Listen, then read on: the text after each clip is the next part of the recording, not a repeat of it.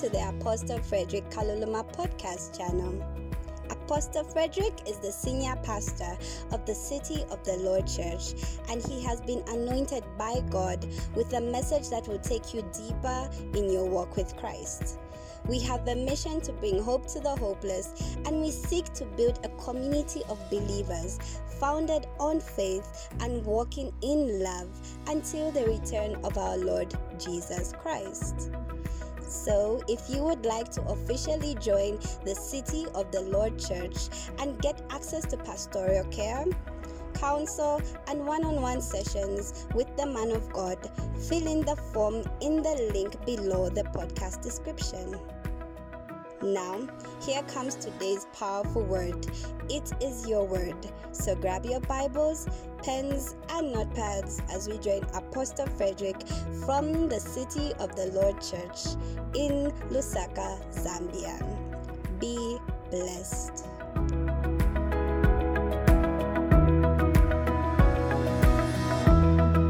Matthew 23, verse 23. Wonderful. Now, um, for some time, there are certain things I've been wanting to teach, but I couldn't really coin. Um, I, I couldn't really coin a phrase to it. And I was having a discussion with one of my good friends, um, Pastor Daniel Carrera, and he taught something in this manner. And I meditated on it. And I felt it's something we needed to learn as well. Um, in an interesting way. It's always exciting when I see you guys come for midweek. There was that period where it was very cold uh, and and Creso had gone home. Oh my God. It was a battle of, but it's always exciting to see you all at midweek service. How many are here for their first time? Yeah, here for your first time. Wow. Amazing, eh? Quite a good number of you. Okay, so today's message is very interesting. I think it's very sobering. And you might laugh, you might cry, you might shout, you might scream, it might get loud, it might get quiet. I never really know. You know, there are times I prepare sermons where I'm thinking, this is one of those loudest sermon. And then I'm preaching and you can hear a pin drop. You can literally hear a pin drop. I think there are other times, so it's, it's very, I, I'm not so sure. But for those meeting me for the first time, I'm very nice. Okay, and I'm very glad to meet you. Now let's, um, the sermon is entitled The Law of Priorities. The law of priorities. Ask your neighbor, what have you prioritized in your life? Let me, let me just give you, let me give you an idea. Um, here's a question. Are you successful at your current stage? And if the answer is yes, why? If it's no, why? And how you know when you're successful?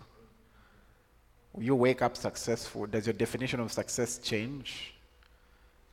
Is it in relation to age? Is it in relation to material possessions? If it's in relation to material possessions, how much is enough to be successful? How much is not enough? If it's in relation to purpose, to what extent must you know your purpose? Um, in short, if the Lord Jesus had, were to come today, by measure of what he's given you right now, would he consider you a success? And then to success, when it comes to success, do you what standards do you use to define it? Those are very interesting questions, right? So I'll ask you yet again, in the context of where you're at as at today, not really in, in the context of your full potential, because I know God will keep adding on. But if today was the day Jesus is coming, would he consider you a success? If yes, why? And if no, why? And then you might also want to think that is there a difference between the way you view success and the way the Lord Jesus views it? Is there a difference between the way Jesus views success for your neighbor and the way he views it for you? Because in the parable of the talents, they were each given according to their ability. So, meaning he wasn't going to judge the one he gave three uh, by virtue of whether they had more than the one he gave five. So, do you measure success by what you see from other people? Or is it, are there general principles you use? Are there specific principles you use? You know the look you're giving me? You give me the look of, oh, Pastor, this is why I'm your, I'm your child. Like, teach me. Like, that's the look you keep giving me. Like. those are questions I ask myself a lot. Have you ever had those moments where you wake up at zero two and you're just asking yourself, Am I successful? Am I successful by God's version?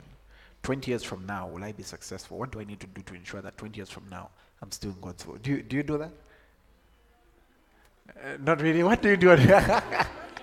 what do you do when you wake up suddenly at zero two? Turn the other side?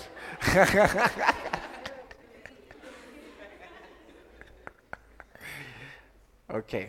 Matthew 23, verse 23. It says, Woe to you, scribes and Pharisees, hypocrites!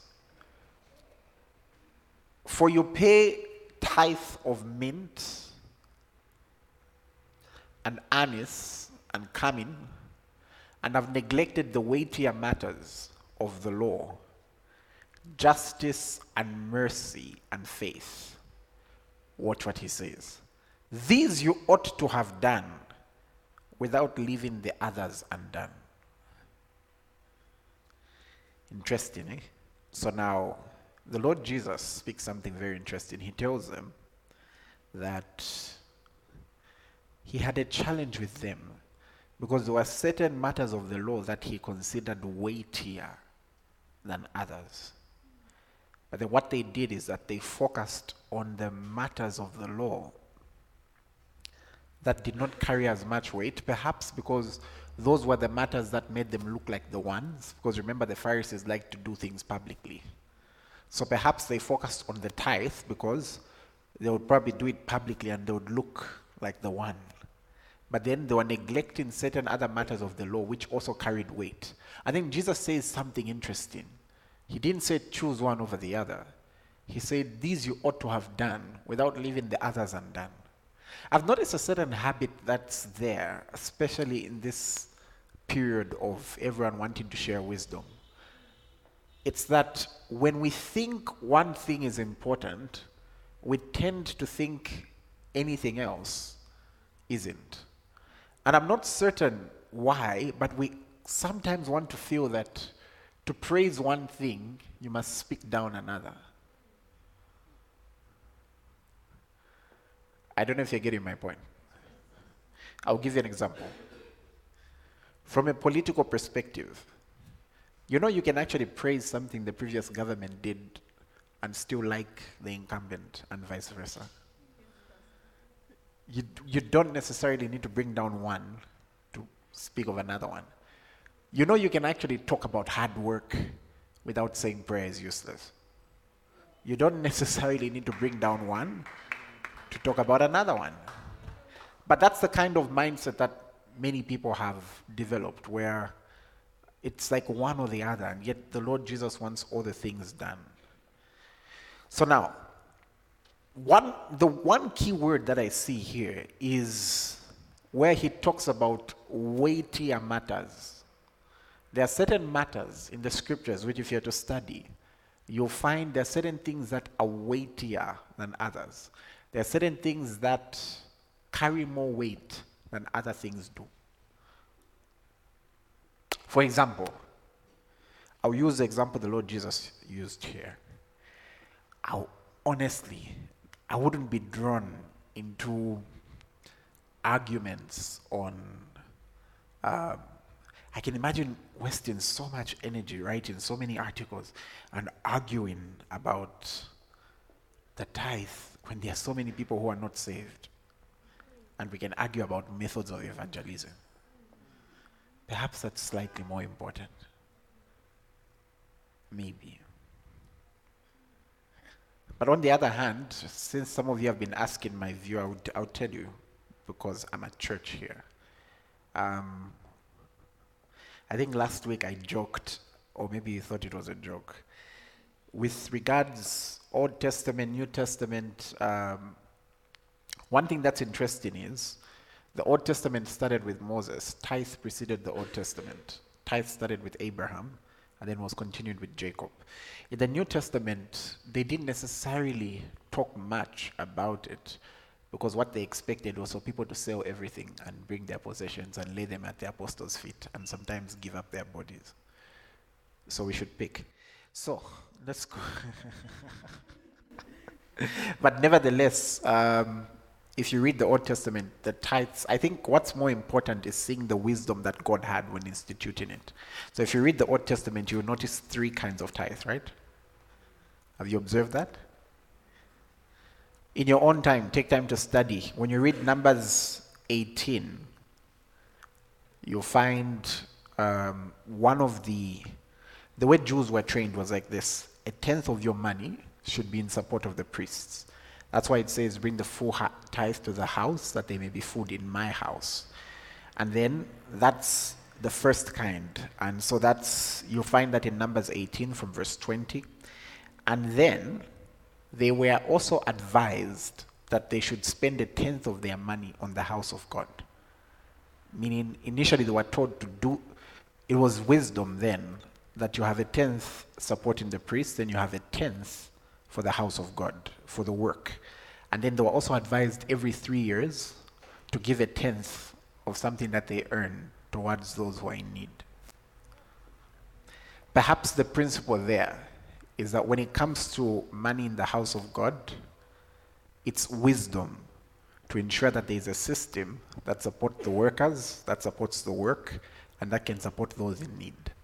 Whatever way you want to call it, or whatever name you want to devise for it, um, you can come up with one. so, meaning, even as debates are being postulated, perhaps what shouldn't be neglected are the systems. Because when you read 1 Corinthians 9, you find that the New Testament still had a system for the workers, and 2 Corinthians 9, the New Testament still had a system for the work, and Philippians 4, the, syst- the New Testament still had a system for those who needed things. I think that's very clear. But now, let's look at priorities. Let's look at what we prioritize. What we prioritize. Number one, by the time I'm done with this, perhaps you'll be able to define success, because success is really defined by your priorities. You must seek the kingdom of God above anything else, especially money. I'll say it again. You must seek the kingdom of God above anything else, especially money. I remember one time I received a phone call from an organization I will not mention because we're live. And let's just say when it comes to TV, it's one of the biggest in Africa. So I'm sure you can imagine it was an international call and they, they told me they've been watching me for some time, and it seemed I was one of the popular young men of God um, across Southern Africa, according to them. And they wanted me to travel to a certain country so they could talk to me because they wanted to produce a particular show which is similar to have you ever watched Preachers of LA? Yeah, so they wanted to produce a similar show to Preachers of LA. And they were telling me how the financial package would really be good and how I would be so known and stuff like that.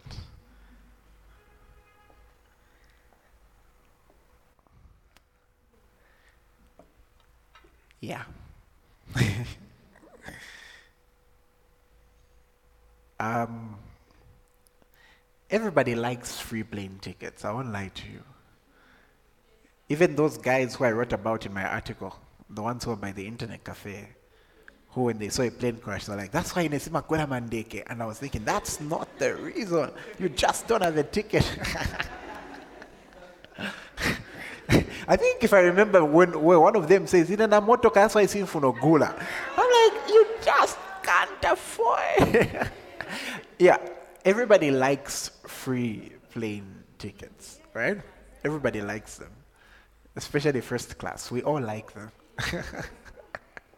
and free trips across.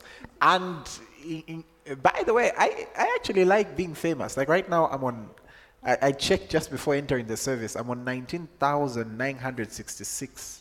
69 likes. Stop clapping. I'm supposed to be on 20k by now. I'm supposed to be on 20k, but 34 of you have not liked. and, and, and, and, and, you know, we'll keep talking as we go on. But you know that um, there is nothing wrong with desiring to be great. As a matter of fact, do you remember the disciples asking Jesus who is the greatest? And then he, notice how he responded. He didn't say, You shouldn't be great. He said, If you want to be the greatest, be this. So there's nothing wrong with desiring it. It just depends on the methodology. What I'm saying is that I received that call, and obviously, the way I was going to be branded and the way I was going to be packaged is far from the branding and the packaging that God wants me to have. So there was going to be a discrepancy between my purpose and how they would have wanted me to, how they wanted me to be branded. I chose purpose. What am I saying? You must seek the kingdom of God above anything else. And my emphasis is especially money. Let me give you a few scriptures. Matthew chapter 6, verse 32. Let's start from verse 31 up to verse 33. Well, I managed to finish this today? Because I'm just on point one and I've got seven points. Now, therefore, do not worry, saying, What shall we eat, or what shall we drink, or what shall we wear? Uh huh. For after these things, after all these things, the Gentiles seek, for your heavenly Father knows that you need these things. But seek ye first the kingdom of God and his righteousness, and all these things shall be added unto you. Let's look at it from the Passion Translation, from verse 31. From the Passion Translation. So then, forsake your worries. Why would you say, What will we eat? Or what will we drink? Or what will we wear? Uh huh. For, for that is what the unbelievers chase after. Doesn't your heavenly Father already know that these things your bodies require? Uh huh. So, above all, constantly chase after the realm of God's kingdom and the righteousness that proceeds from Him. Then all these less important things will be given to you abundantly. It says, in all these less important things. Now, if you read it from if you read earlier, it says your father knows you need these things. So he's not saying that, oh, now all of a sudden you should walk about and never eat and never. Maybe we might want to know what worry is, right? Because I believe worry and concern are a little different. Worry is, is it's very antagonistic to faith. You know the way we expect something when you have faith? Worry, on the other hand, is where you expect the negative. There's an expectation, except it's very negative. And it, there's a certain hopelessness that worry produces. And can I tell you another thing that worry does? Maybe can I show you from the scriptures? According to Jesus. okay, I've been taught some good stuff here. Okay. Look at Matthew 6, verse 27. Let me tell you another thing that worry does. Uh huh. Which of you, by worrying, can add one single one cubit to his stature? Give me the next verse. it's a penalty. Um, let they start from 26. Okay, 25 to 28. Let's go. Therefore, I say to you, do not worry about your life, what you eat or what you drink, nor about your body, what you put on. Is not life more than food, and the body more than clothing? Look at the birds of the air, for they neither sow nor reap nor gather into barns, yet your heavenly Father feeds them. Are you not of more value than they? Uh-huh. Which of you by worrying can add one cubit to his stature? Uh-huh. So why do you worry about clothing? Consider the lilies of the field, how they grow. They neither toil nor spin. Uh-huh. And yet I say to you, even Solomon in all his glory was not arrayed like one of these. Yeah. Now, if God clothes the grass of the field, which today is, and tomorrow is thrown into the heaven, will he not much more clothe you, O you of little faith? Worry, here's one challenge with it. Worry doesn't add a single day to your life. It doesn't add a single day to your life.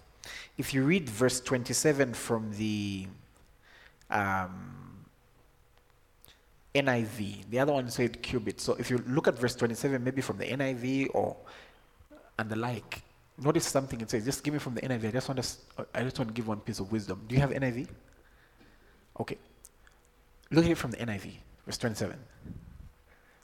It says, Which of you, by worrying, can add a single hour to his life? Now, for me, that shows me a certain principle. Worry actually wastes time. Worry usually increases um, unproductiveness. Have you noticed that in moments of worry, maybe, I don't know about you, but for me, in moments where, let's say, I've been challenged in the area of worrying, those are moments I'm the least productive. Have you noticed that in moments where you're thinking, well, I, can, can I even pass this exam? Those are the moments you won't study. Have you observed that? The moments where you're thinking, where will this money come from? And you're, I, I'm not talking about thinking context of contemplating, but hey, Mayo Nafwa, Mayo this, Mayo this, and all that kind of stuff. Have you observed that those are the moments you come up with the least business ideas? Because worry doesn't add to you, it reduces. Nevertheless, my point for you can clap. Yeah, yeah feel free. Feel free. That person that side who didn't clap, we're waiting for you to add. Okay, fine. Ah, okay. Now, when I'm saying you prioritize the kingdom over these things,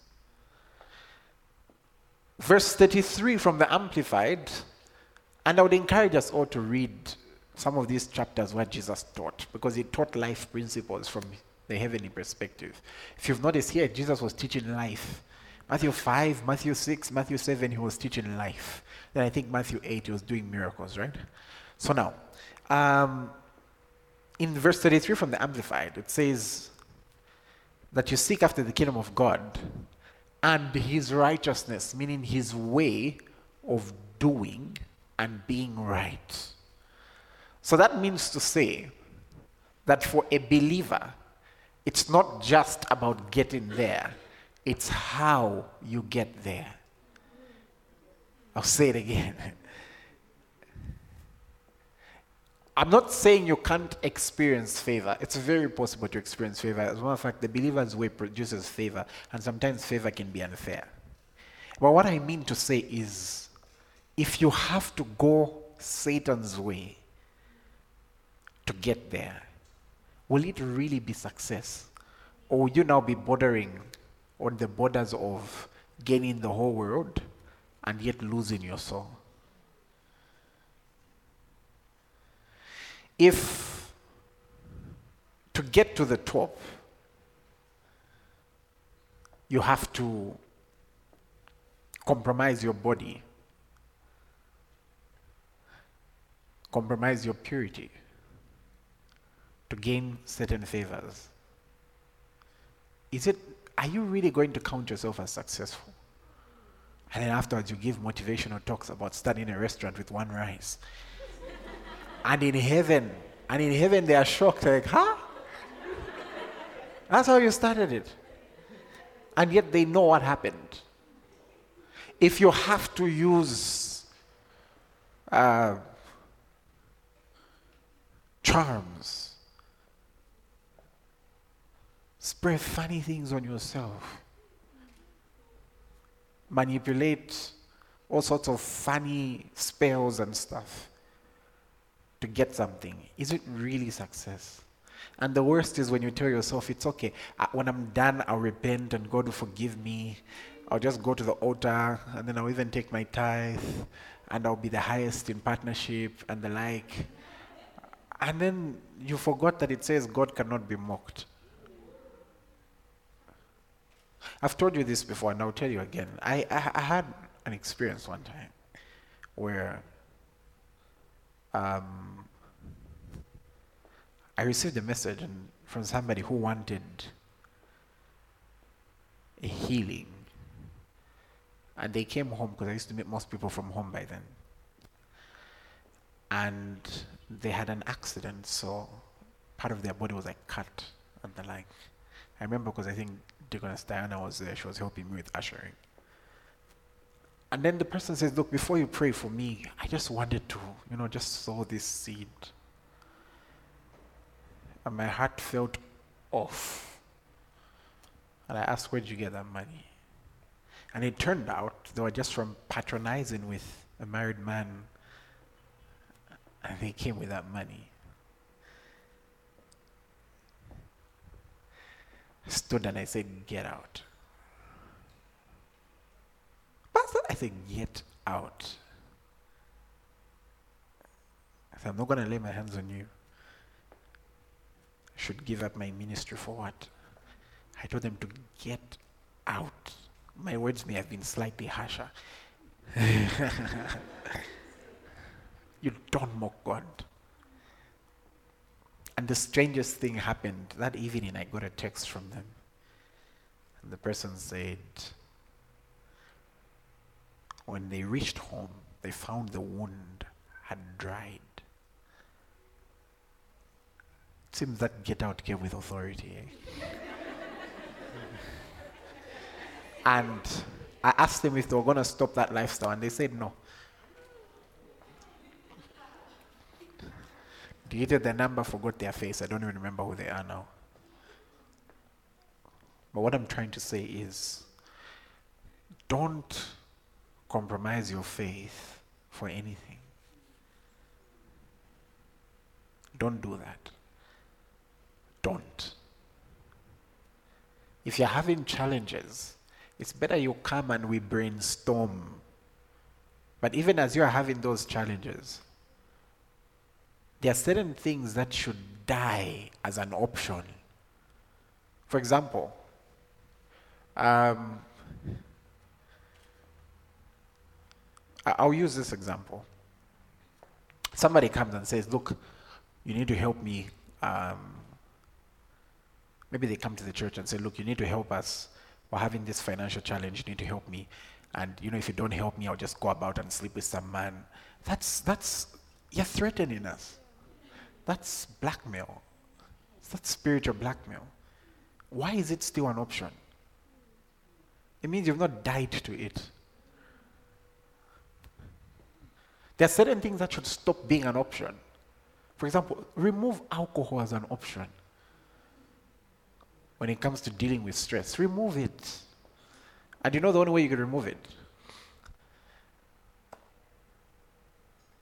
I was teaching a few people yesterday actually, asking a few questions about alcohol. And one thing that I told them is this the moment you keep it like there, where it's not, even though you're not drinking a lot, but it's just like somewhere there.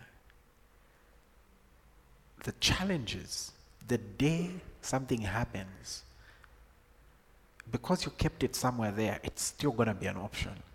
And you'll go and abuse it. Ladies and gentlemen, some numbers must be deleted from your phone. you know that that number that you're keeping, the kind of activities you and that person shared, are of huge compromise to your faith.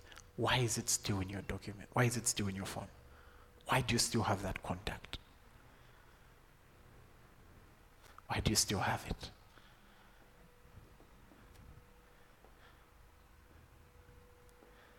I don't know if you're getting my point. You've joined a village banking group. You're the treasurer. And you decide, you know, um, perhaps this is God's way.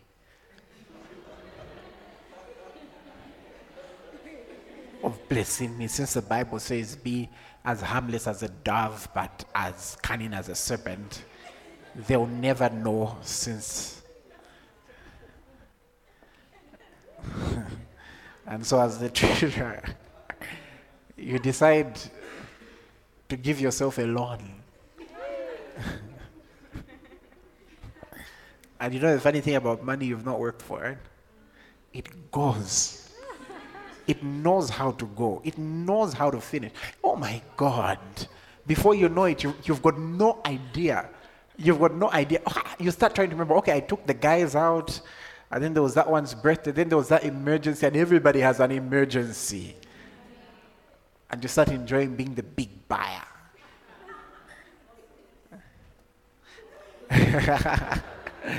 and then before you know it, you're owing a hundred thousand and your salary is four thousand.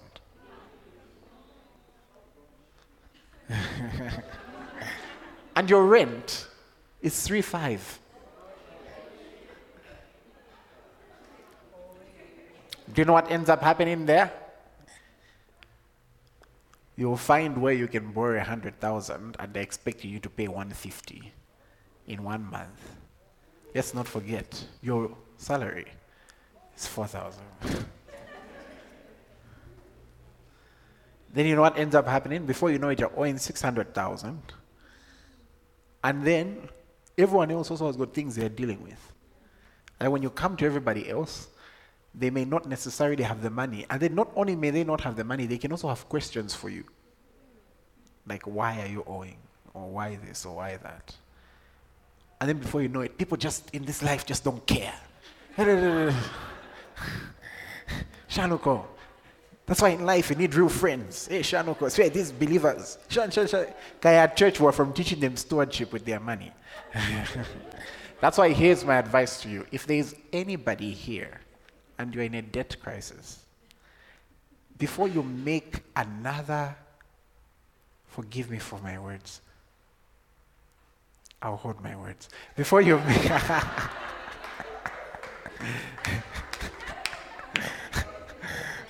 no, they are new members. I want them to join. So I need to, I need to be nicer. okay, so before you make another um, um, another unwise decision. I would advise you, you come, we talk, we shout at you, we pray, and we try and just like figure something out.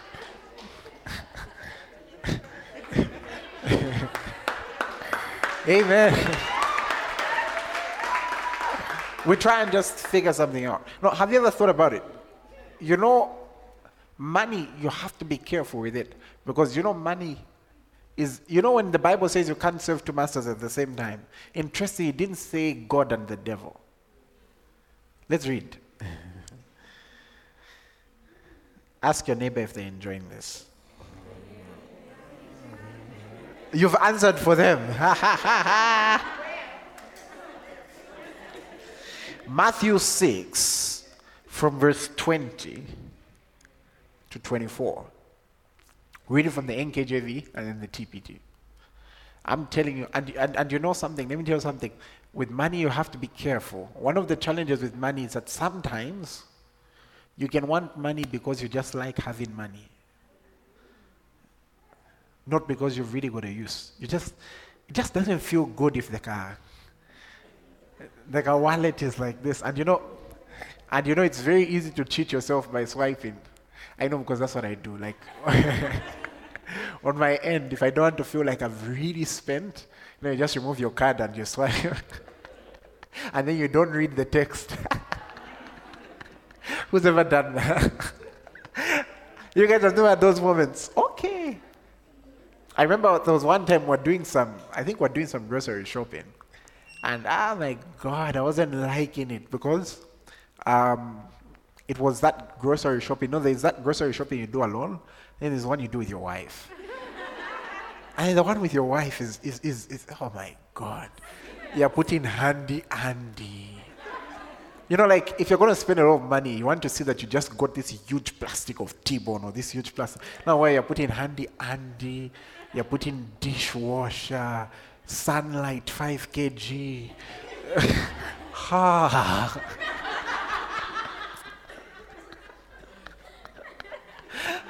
The, the trolley is just getting full. There are no snacks yet. Imagine, you've not even yet passed through the snack.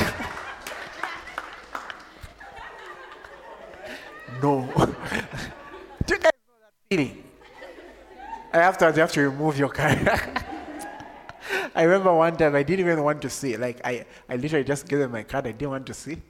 And then, and then just when I thought I was that big spender of the house, the person in front of me just nonchalantly swiped like a nine pin grocery shop. I'm like, hey. Very nonchalantly, like, yeah, I shouldn't have looked. Okay, so it says, um, let's start from verse 19. Handy Andy. I don't even know what it's used for. Do you? what is it for? Cleaning what? What about boom? You use boom for anyway. I remember when I lived as a bachelor, I just needed two plates. okay, Matthew 6:19. It says, "Do not lay up for yourselves treasures on earth, where moth and rust destroy, and where thieves break and steal. But lay up for yourselves treasures in heaven, where neither moth nor rust destroys, and where thieves do not break in and steal. For where your treasure is, there your heart will be also. Uh-huh. The lamp of the body is the eye. If therefore your eye is good, your whole body will be full of light. Uh-huh. But if your eye is bad, your whole body will be full of darkness. If therefore the light that is in you is darkness, how great is that darkness? That means, you know, those people think they are so enlightened, and yet it's darkness. That's the worst ignorance. Those are ignorant of their ignorance. Verse 24 No one can serve two masters, for either he will hate the one and love the other, or else he will be loyal to the one and despise the other. You cannot serve God and mammon. The other word for mammon is money. Except mammon seems stronger because I think mammon is more of the spirit behind. So he says you cannot serve God and mammon. Let's have the TPT from verse 19. By the way, that's one verse we use to when we're teaching on loyalty here because if you're going to have me as your pastor and somebody else as your pastor, there'll be days you'll like the other pastor more because there are days when I wake up.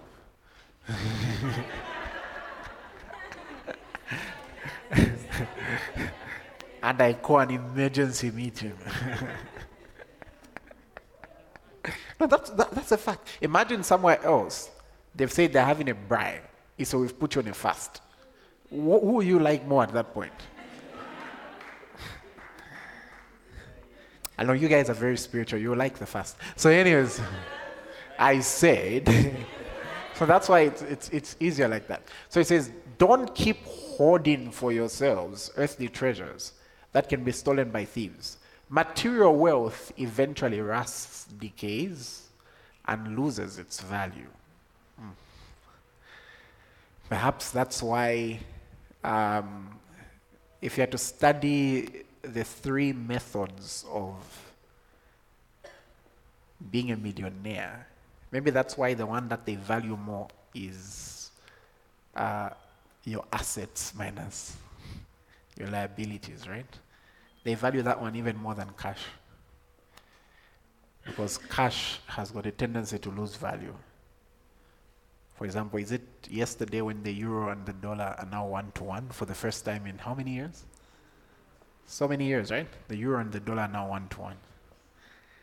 And yeah, interesting. So maybe that's why the wealthiest people in the world seem to care more about assets than money. And you know what's funny about the wealthiest people in the world? Can I tell you the funniest part about them? They rarely use their own money. Do you know that? You know they always borrow from the bank. and then the bank always gives them because they look at their net worth. As in they can that's why they can go broke today and the next day they've thought of a million dollar project and the bank will finance it. Because it seems they've reached a certain level where the bank knows this guy can make us money. Very interesting. They rarely use their own money, they use yours.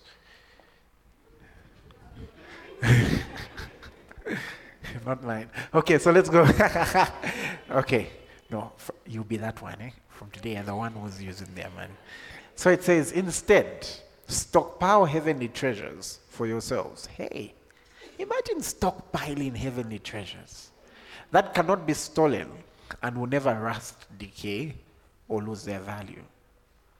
When I, when, I, when I think of the word stockpile, I imagine you're in a house, you've got many brothers and sisters, and you have to hide your snacks. So, yeah, how many of you can relate there? Why you have to? Well, when you buy certain snacks, you have to keep them away from, from certain people. It says, For your heart will, A, look at this. For your heart will always pursue what you value as your treasure. Hmm, this is a lesson. Do you know how many lessons we can teach here? Do you know how many lessons we can teach here? Gentlemen, gentlemen, gentlemen. I let me not say much. gentlemen, gentlemen. When you liked the Kaguza, you used to call every day.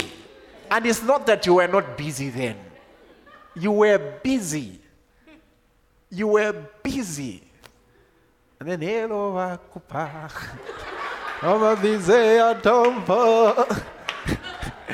The day the lady says yes, you call for two minutes and you expect her to be grateful. You expect her to just lift up her hands in the air and say, Wow, he thought of me for two minutes. but when you were pursuing her, that's not the way you were. On this one, I think they've won. Because the Bible says your heart will always pursue what you value as your treasure. So if you value her as your treasure, don't stop pursuing her.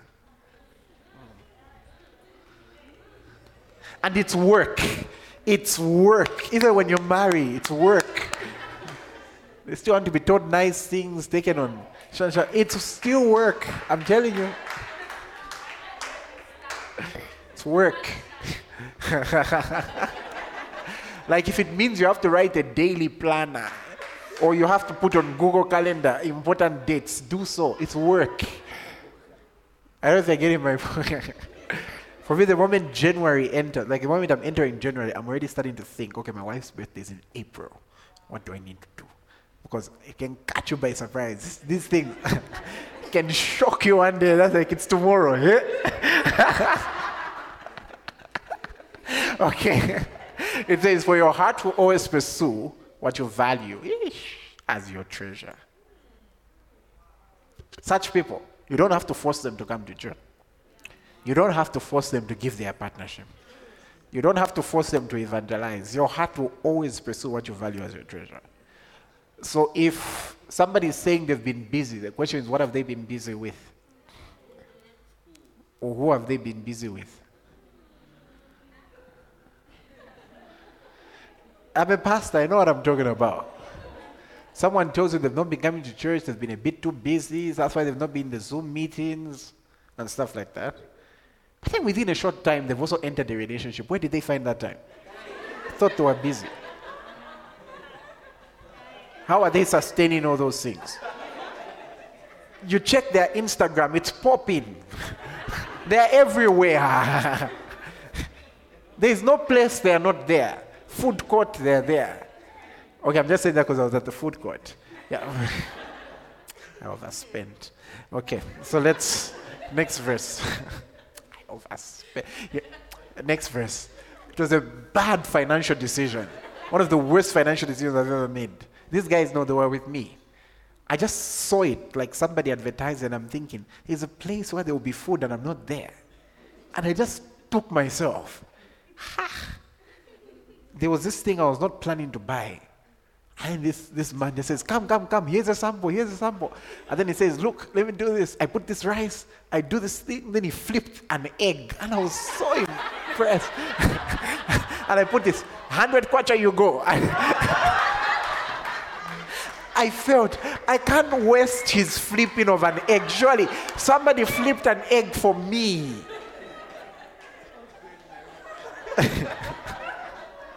and I go home, I was like, what did I buy?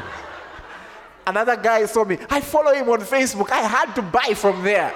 Another one said I evangelized to him when I was at Onza. I had to buy from there. So I've stopped. Now let's go.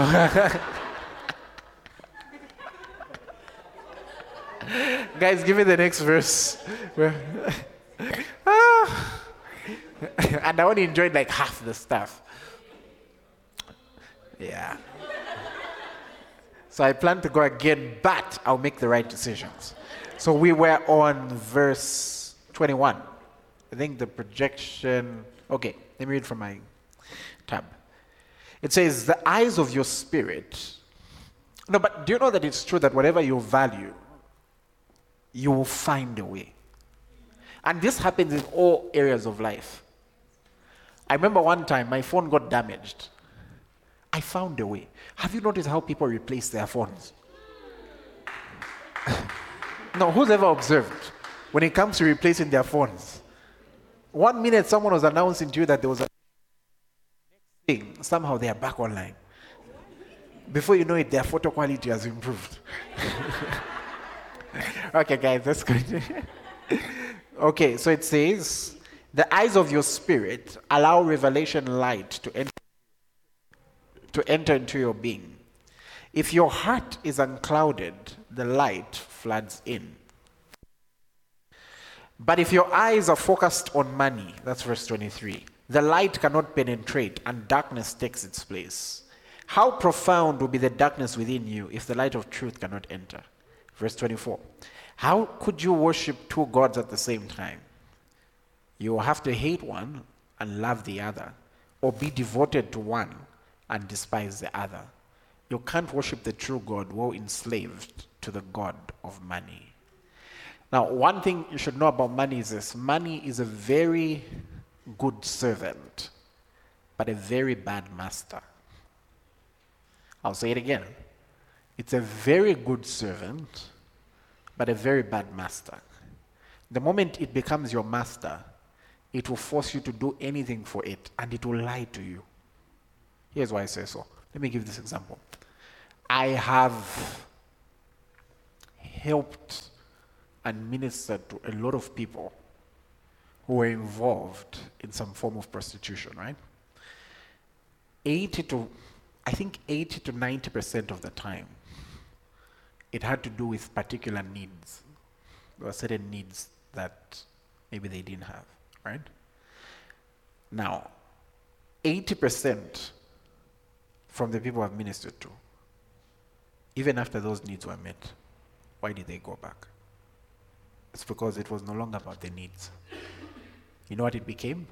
Addiction to fast money. And you notice that's the same thing with stealing. It's one of stealing for me is one of the worst things. Can I tell you why I say so? Can you imagine a person doesn't mind a family losing a loved one just so they can grab their phone. It makes you lose a sense of value for everything else. Martin, somebody doesn't mind. They've got no problem with chopping a person's hand just so they can get a wristwatch. It makes people cold, very close to the devil. No, it makes people cold because it means Someone doesn't mind how hard a person worked for something. They don't mind getting it. Just so they can enjoy. They should be the ones enjoying. No one else deserves to. It's where, it's, it's where you have to enjoy at another person's expense.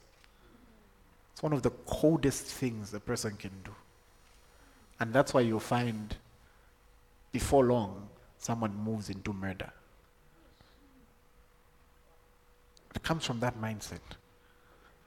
It's one of the worst things. And I can tell you, don't serve money. Money should serve you. Money should serve you.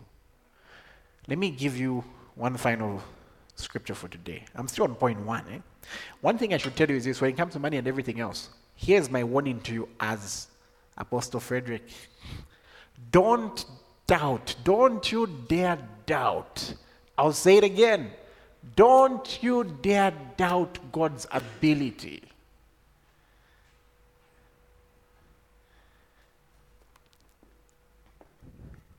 What do you think I'm going to say next? Don't you dare. What do you think I was going to say?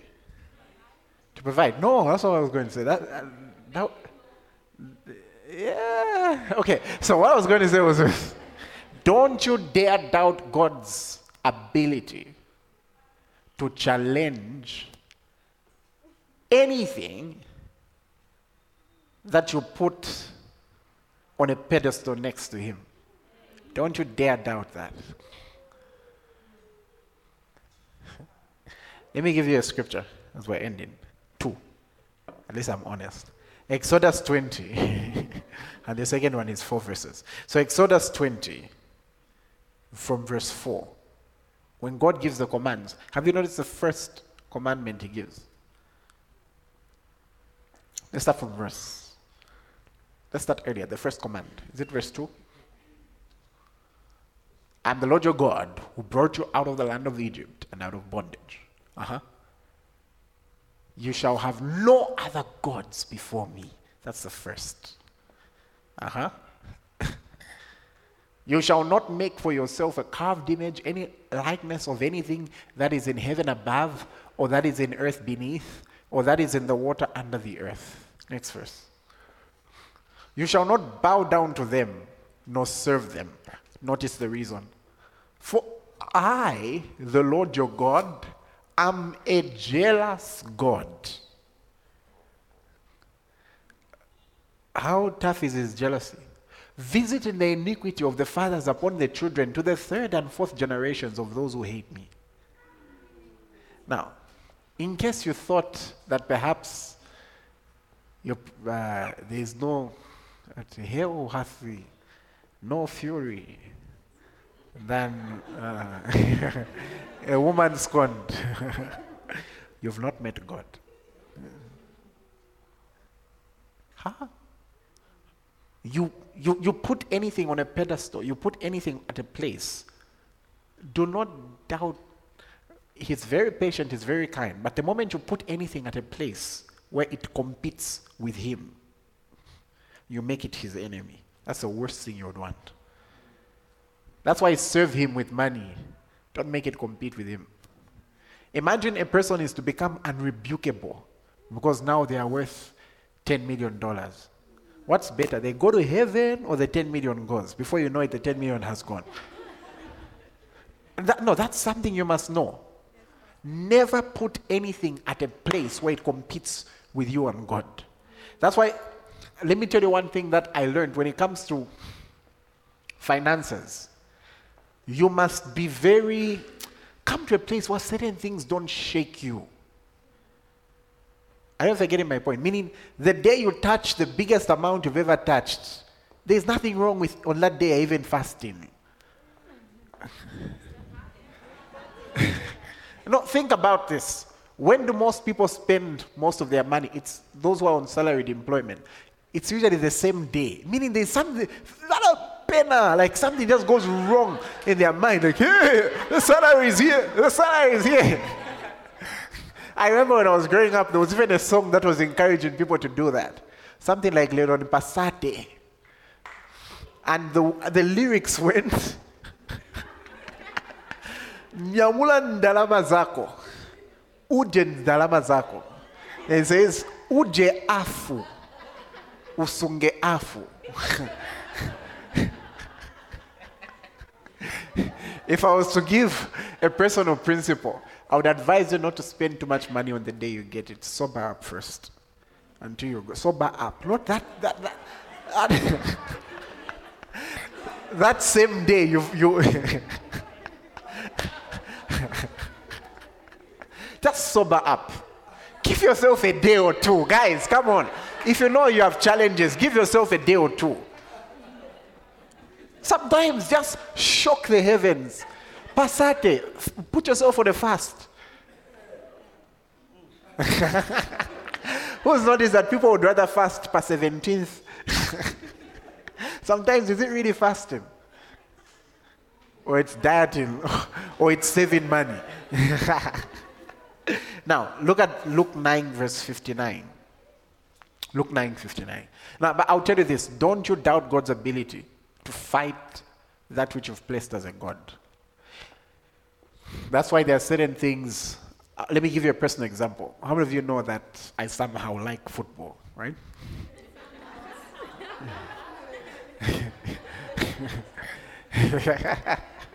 Just a little bit, right? Now, can I tell you one principle I gave myself? Ask any of the gentlemen I discuss football with. I come to church, and the first thing you ask me is, Did you watch the game? Ah, I'll answer you a penalty. Do you know I'm doing that? I'm trying to save myself. I don't want I don't want one day to hear thou shalt not watch football anymore. It's disturbing you. I'm telling you, after church, I, there can be a match. I will go meet everyone I'm supposed to meet. I will not even check lineups. I'll put my phone, I'll even turn off notifications. I don't know if you're getting my point. Like, don't, I, I, I, I just don't want, I don't find myself in a situation. don't just, he's okay with all these other things, but seek him first. You refuse to pray for people because your favorite team lost. Okay.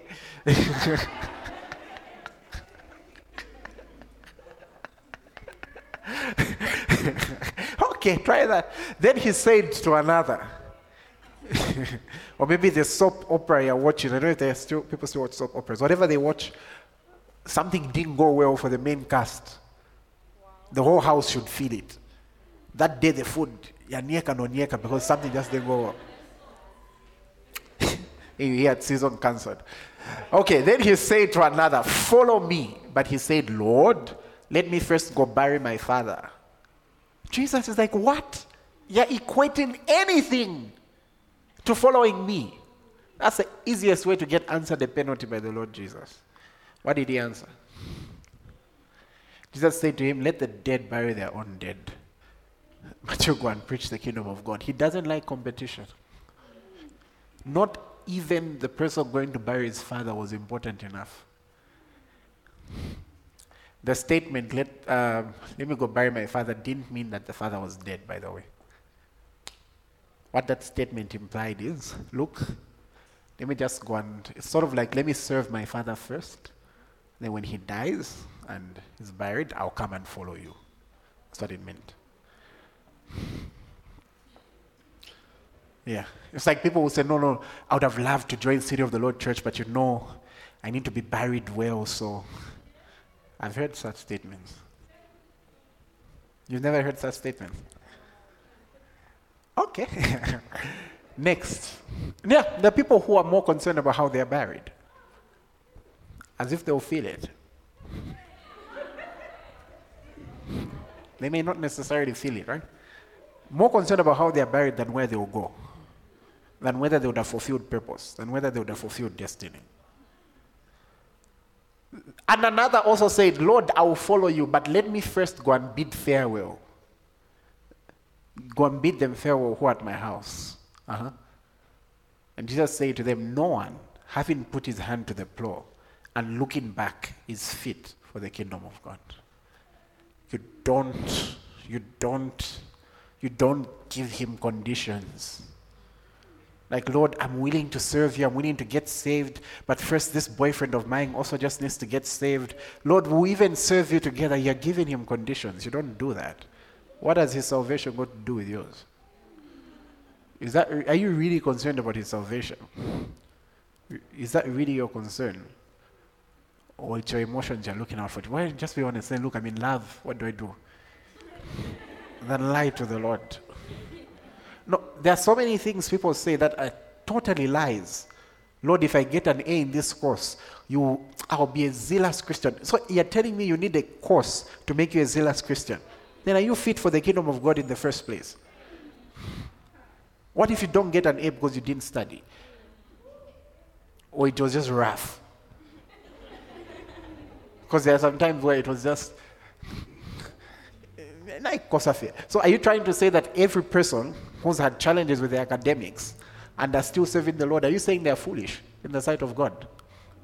Why should there be special exceptions made for you? I don't know if you're getting my point. Lord, until uh, if I can just be making 100 pin a month, I will do serious ministry work. Why can't you do it now as well? Why can't you be faithful in little and then be, also be faithful in much? If you see the conditions, you know, if you are to check inboxes of men of God, we receive messages. Pastor, there's this contract, there's this thing. You know, like, like this is usually from strangers, people you don't know. The way I'll come and build a church for you the moment this goes through. like, sir, just give us the prayer points. they never come. Rarely. Why? Because th- that, that, that's Christianity with conditions. No. Jesus said, Whoever wants to be my disciple must pick up their cross, deny themselves, and follow me. So you serve God with no conditions. You worship Him for free. There's, where I don't need to convince you, no, you know, worship. And by the way, this revelation there's no problem with it. The problem sometimes is with the hearts that receive it. So I shouldn't have to come tell you worship turns into worship. So as you worship, you're doing warfare and the like. Is it true? Yes, there are times where your worship is warfare, maybe all the time. But should that really be the motivation? Do you have to be overconvinced about it? My point today has been you should prioritize the kingdom of God above anything else. I'll tell you this. No, I've got one more point, then you can clap. One more statement. Sorry for cutting your clap short. I'll tell you this. There are some people who their spiritual life ended the day they took up, I'm taking as a pastor, the day they took up another position that gave them 2,000 kwacha more, but separated them from all saints because they were working Sunday to Sunday and they were sent to Shangombo and there was no one there and they were not yet at a level of faith where they could handle being on their own. The 2000 wasn't worth it. The 2000 wasn't worth it. There are some people, their spiritual life ended with marriage. They married the wrong person. They desired marriage above the kingdom principles and they pressed God to push them to the to push him to the permissive will. They knew 100% this is not perfect, this is permissive, but look, I want to marry. I also want to put on that suit or I want to put on that dress and the like. So I come what may, I must just do this. And that's it. They killed everything that had to do with purpose in their life. Because now they could no longer wake up at zero two and speak in tongues. And and now if they send a message to me, the husband will then send me a text, leave my wife alone. I've received so many of those. I've received so many of those. And if they try anything spiritual, they are slapped. What am I trying to say? Nothing should be bigger than the kingdom of God. So, in those relationships of yours, discuss the kingdom of God first. Don't leave it for it will sort itself out in marriage. That's a lack of honor for God. You seek first his kingdom, the rest is a byproduct. It's a lack of honor. That's a total lack of honor for God. He should be the first in your conversation. Should be the first in your conversation. His view actually matters. Otherwise, it's a lack, total lack of honor for God. Ha! How can you be dating three years? You've never discussed the kingdom of God. You talk about what? That's a lack of honor for God. Total lack of honor. Let's pray.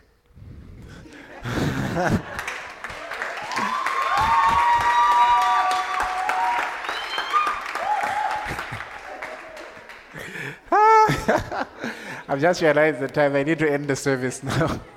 Can we give our offerings? Uh, as we're giving our offerings, how many people here are not born again? And you like the Lord Jesus to be first in your life so that you can become as nice as I am? okay, I'm just joking. Before we give our offerings, it's a serious question. How many people here, and you know, in a country like Zambia, sometimes we have to use different words because everyone has like grown up in the church and the like. But have you made a commitment in your heart to the Lord Jesus? Have you devoted your life to the Lord Jesus? Like, is He Lord over your life? If He came today, are you making it to heaven? And if so, why? Not that no, because He's a nice person. No. Are you making it to heaven? Are you living a life that's worthy of your calling and stuff like that? If not, it's better you make your election sure. So if you'd like to be born again, or perhaps to rededicate your life to the Lord, quickly raise your hand. Raise it and raise it high. I'll give you 20, 30 seconds. Some of you are debating in your heart. If you'd like to be born again today, can you raise your hand, please? I want to give you a moment. Okay, are we all saved? Could you quickly check with your neighbor if they're saved? It's, really a big deal. Can you check with them? Okay. Is your neighbor saved? Wonderful. For those online, if you're not giving your life to the Lord, just say after me, say, Lord Jesus, I believe you are the Son of God. I confess you as my Lord, and from this day I'm born again. Amen. If you've done that, please click where it says if you've given your life to Christ today, raise it by three. Where it says if you've given your life to, to, to Christ today, uh, click this link and we'll help you from there. We are done, but can I have just one minute, two minutes of your time? One minute to sing, one minute to pray for you. Uh, thank you. Just stand for a minute. Raise it up by two again. Lift your hands. Lord, if I find favor in your sight, Lord, please hear my heart's cry. I'm desperately waiting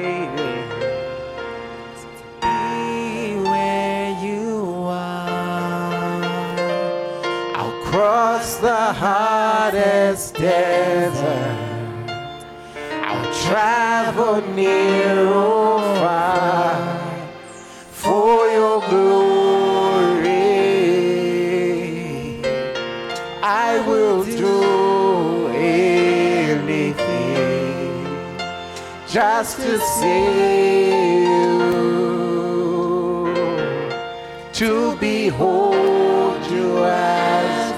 Repeat that for your glory, everyone. For your glory,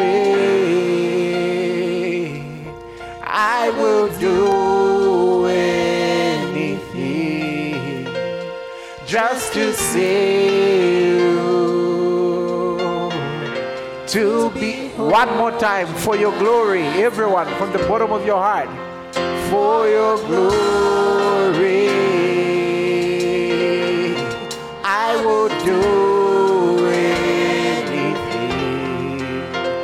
just to see you,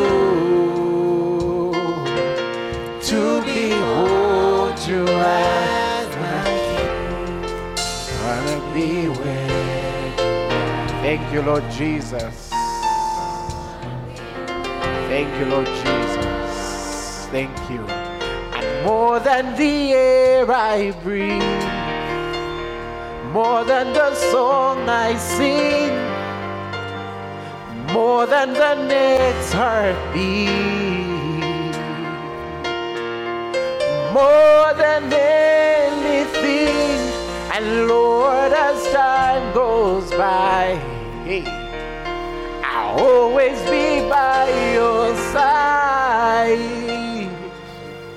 Cause I never want to go back to my old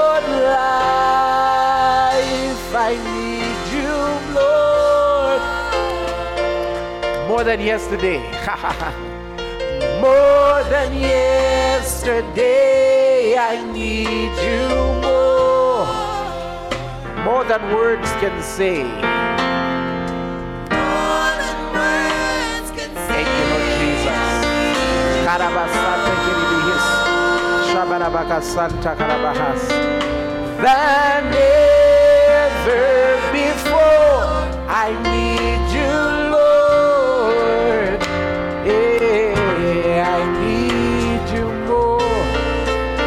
the name of Jesus Christ of Nazareth, I pray, may your heart be on fire for the Lord. I pray, may God give you grace to give up anything that needs to be given up. Grace against any habit, any addiction, grace against any condition of the mind. In the name of Jesus, the Lord gives you grace to stand, and He that is able to keep you from falling keeps you perfect. In Jesus' name I pray. And in every area where you've had challenges, perhaps you've not done things the right way, I pray for mercy in the name of Jesus and grace to help you in times of need. In Jesus' name, amen. The amazing grace of the Lord Jesus Christ, the extravagant love of God, and the intimate friendship of the Holy Spirit be with us all. Surely, goodness and mercy shall follow us all the days of our lives, and we will dwell in the house of the Lord.